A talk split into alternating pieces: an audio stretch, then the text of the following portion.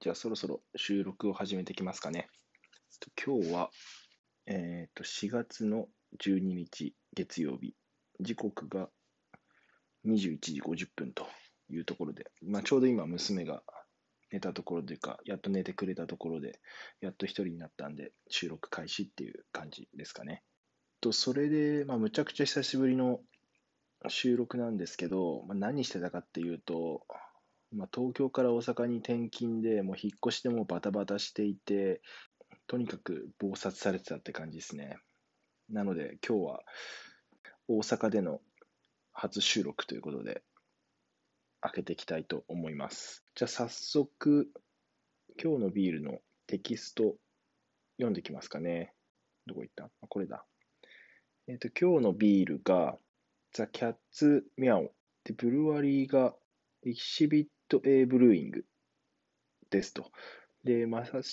マサチューセッツ、言えねえわ、これ。マサチューセッツ州フラミンガムに2016年に設立されたブルワリー。中心地ボストンからは車で約1時間という立地ながら人気を博しており、とにかくニューイングランド IPA が絶品。フラッグシップの一角のヘイジーでネーブルオレンジ、グレープフルーツ、タンジェリンのアルマと苦味が口中を駆け巡る。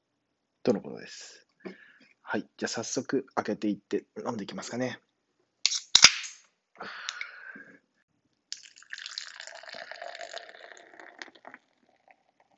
そういえば今日はマイクが接続できなくて iPhone で直接撮ってるんで音がむっちゃ悪いかもしれないですね。引っ越しの関係上いつも使ってる iPad が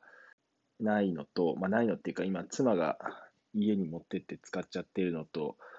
マイク、コンデンサーマイクあるんですけど、ライトニングケーブルにつなぐためのケーブルがなくて、マイクを使えないという事態なので、今日は iPhone で撮ってるという感じですね。入りましたね。じゃあ早速飲んできます。あ、香りはすごい爽やかで、色も、うん、まあ、濃い黄色って感じですかね。美味しそうな色です。うん。なんか苦味はちょうどよくて、すごいフレッシュな、なんかグレープフルーツとかオレンジとかそういう感じの味ですね。まあ、飲みやすいですね。なんかいいつも飲みやすいですけど、まあ、苦味もしっかりあって、程よくあって、で、その柑橘系の香りがすごい立っていて、すごく美味しい IPA ですね。うん。これは、スルスルいっちゃう。危ないやつですね。で、まあ、ビールの感想はそんなところで。で今日の話ですけど、まあ、さっきちょっと冒頭で話しましたが、最近転勤の関係で大阪に引っ越してきました。の中でも、まあ、一応北のエリアで、えっ、と、御堂筋線沿いの桃山台っていう、大阪駅が最寄りですね。まあ、一応、千里中央と桃山台っていうところのちょうど中間ぐらいの位置になります。まあ、一応、ここを決めた理由っていうのが、まあ、会社がこの御堂筋線っていうところの最寄りの駅に、ああ御堂筋線の本町っていうところが最寄り駅になるので、まあ、できるだけ会社に楽に行きたいなっていうのがあって、まあ、会社で1本で行けるところっていうのがまず第一条件。で、あとは、なんか北のエリアの方が、まあ、転勤組が多いっていうのと、あと比較的治安がいいらしいんで、まあ、うち娘もいるし、あの基本ワンオペであの最初育てなきゃいけないっていうのがあったんで、まあ、極力じゃあ北のエリアにしようっていうので、この今あるエリアあたりをいろんな、まあ、もうちょっと範囲広めに見て探してたんですけど、まあ、保育園があの駅の目の前にあって、まあそこから歩いて10分ぐらいのところであの物件が見つかったんで、あ、もう時間もなかったし、ここでいいやっつって、ここに決めました。本当はあの あの、走るのとか趣味なんで、できればその川沿いとか、あの、山の近くとか、いやトレイル走れるみたいな、そういうところを探してたんですけど、まあ、そこまですると、さすがにちょっと通勤の条件とか、なんかなかなか合わなくなってきてたんで、まあ、そこは妥協して、えっ、ー、と、今のエリアに決めました。で、今実際、まあ、まだ1週間も住んでないんですけど、まあ、結構もうすでに気に入ってますね、このエリア。何がいいかっていうと、当然それで選んだっていうのはあるんですけど、まあ、駅がまあそれなりに近いっていうのと、まあ、保育園も近いっていうのはまあ当然なんですけど、えーと、今住んでるところの目の前が割となんていうんですかね、えーと、ショッピングモールまで行かないけれども、まあ、それなりにお店があるんですよね。まあ、スーパーが、泉屋があって、で、まあ、ツタヤとか、あと薬屋さんとか、小児科のある病院とか歯医者さんとかが、もうすぐ徒歩1、2分のところにあるんで、なんかわりかし子育てには便利な場所になってるんですよね。ご飯食べる場所みたいなとこあんまないんですけど、まあ別に子供とあんまりそんな食べに行かないし、全然いいかなっていうので、まあそこら辺がすごい、まずは一ついいところですね。で、あと、まあさっき山の近くは無理だよねみたいな話をしたんですけど、なんだかんだ山近いんですよ。で、今住んでるとこからさらに北に行くと、まあ、ミノーっていうエリアがあって、ミノーって結構ハイキングコースとか、まあ、要はトレランしてる人たちとか、あとはマウンテンバイクとか、そういうのやってる人たちが結構多いエリアらしいんですよね。で、実は今日の朝、トレイル入ってみたんですよ。で、まずはこっから、その、ミノーまで、ミノーっていうかその、登山口というか、そのハイキングがスタートできるところまで、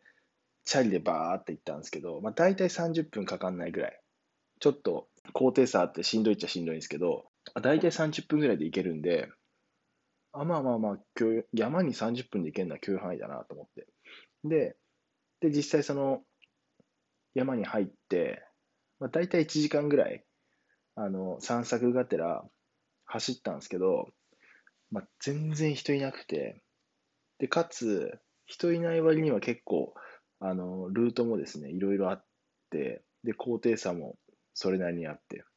コースによっては結構起伏が激しかったりとか、なんでしょうね、割とフラットなところが連続するところもあったりとか、いろんなコースを作ったりすると楽しいだろうなと思って今日走ってました。なので、まあ、これから開拓していって、まあ、自分のコースみたいなのをいろいろ何個か作っていくっていうのは楽しいなっていうふうに今思ってます。まあ、今日大体その30分で行って、1時間走って30分で帰ってくるみたいな、まあ、大体2時間あれば、まあ、結構楽しめるなと思って、まあ、2時間ぐらいだったら結構時間作れたりするんで、これから結構トレイルライフが楽しいんじゃないかなっていうふうに思ってます。まあ、なんならその、走る1時間っていうのを、まあ、2時間でも3時間でもできるようななんかコースっていうのが結構ありそうなんで、要はそのやトレイルをつないでつないでつないでってやっていくと結構ボリュームを出せそうだし、なんか面白そうな場所っていうのも地図上だとありそうなんで、まあ、今はワンオペだからなかなかできないですけど、なんか妻がこっちに来て3人とかになったら、ちょっと午前中行ってくるわ、みたいな感じで、まあ、ちょっと朝早めに出たら、あの昼前には帰ってこれるようなコースにしても、多分4、5時間走り回ったりとかっていうのもできなかないなと思って、朝早く出れば。だから結構そういう意味では、結構楽しいトレイルライフが待ってんなっていうふうに思いましたね。で、さらにいいのが、あの、近くに美味しいハンバーガー屋さんとか、あとミノービールもあるし、結構下山してすぐにご飯食べたりとか、ビール飲んだりっていうのもできるし、あとは、温泉、温泉なのかな？今日入ってないんですけど、近くに、美濃駅の近くとかだったらなんか温泉があるし、こっちの千里中央側にも、なんかあの、銭湯、スーパー銭湯っぽいのがあったので、まあそういう意味では楽しめるんじゃないかなと思って、まあこれから本当にバンバン山入っていこうかなっていう感じですね。うん、まあ短いけど今日はそんなとこっすかね。あ、忘れてた。大事なことを忘れてました。今日からですね、実はあの、まあ、いつもそのグラスに注んで注いでビール飲んでるんですけど、コースターを導入したんですよ。それコースターなんですけど、ポッドキャストで、カルチャーポッツ FM っていう、えっ、ー、と、ポッドキャストをやられているミツさんって方がいらっしゃるんですけど、まあ、その方の番組のサポーターグッズみたいな感じなんですかね。ちょいちょいあの、ツイッターとかチェックしてたら、発売するよって出たんで、一ファンとしてこれは買っとこうと思って、チェックしてすぐ買って、で、引っ越し前に届いてたんですけど、あのずっと荷物の中入ってて使えてなかったんですが、先ほどやっと開けて、で、今回初おろしをして使ってるって感じなんですけど、これ結構かっこいいんですよね。で、何がいいかっていうと、コースターの周りにこうぐるりとこう文字が入ってるんですけど、まあ、それがあの、まあ、読むと、Be with you, may the beer って書いてあって、まあ、何なのっていうと、そのビールと共にやらんことみたいな、なんかそんな意味らしいんですけど、あまさに、もうこの番組向けのコースターじゃんと思って、もう最高のメッセージだなと思って、導入したって感じなんですよね。で、すごいデザインもかっこよくて、まあ、コルクで、あの、まあ、丸い、普通のあの、形状のコースターではあるんですけど、なんかすごいデザインが気に入ったんで、まあ、これから番組収録関わらず、あの、愛用させていただこうかなと思ってます。まあ、ちなみにこれ買ったときに、あの、ちょミツさん、あの、僕のポッドキャストやってるのも知っていて、結構熱いメッセージ付きの、なんていうんですかね、付きだったので、なんかすごい嬉しかったですね。なので、これからも愛用させていただくのと、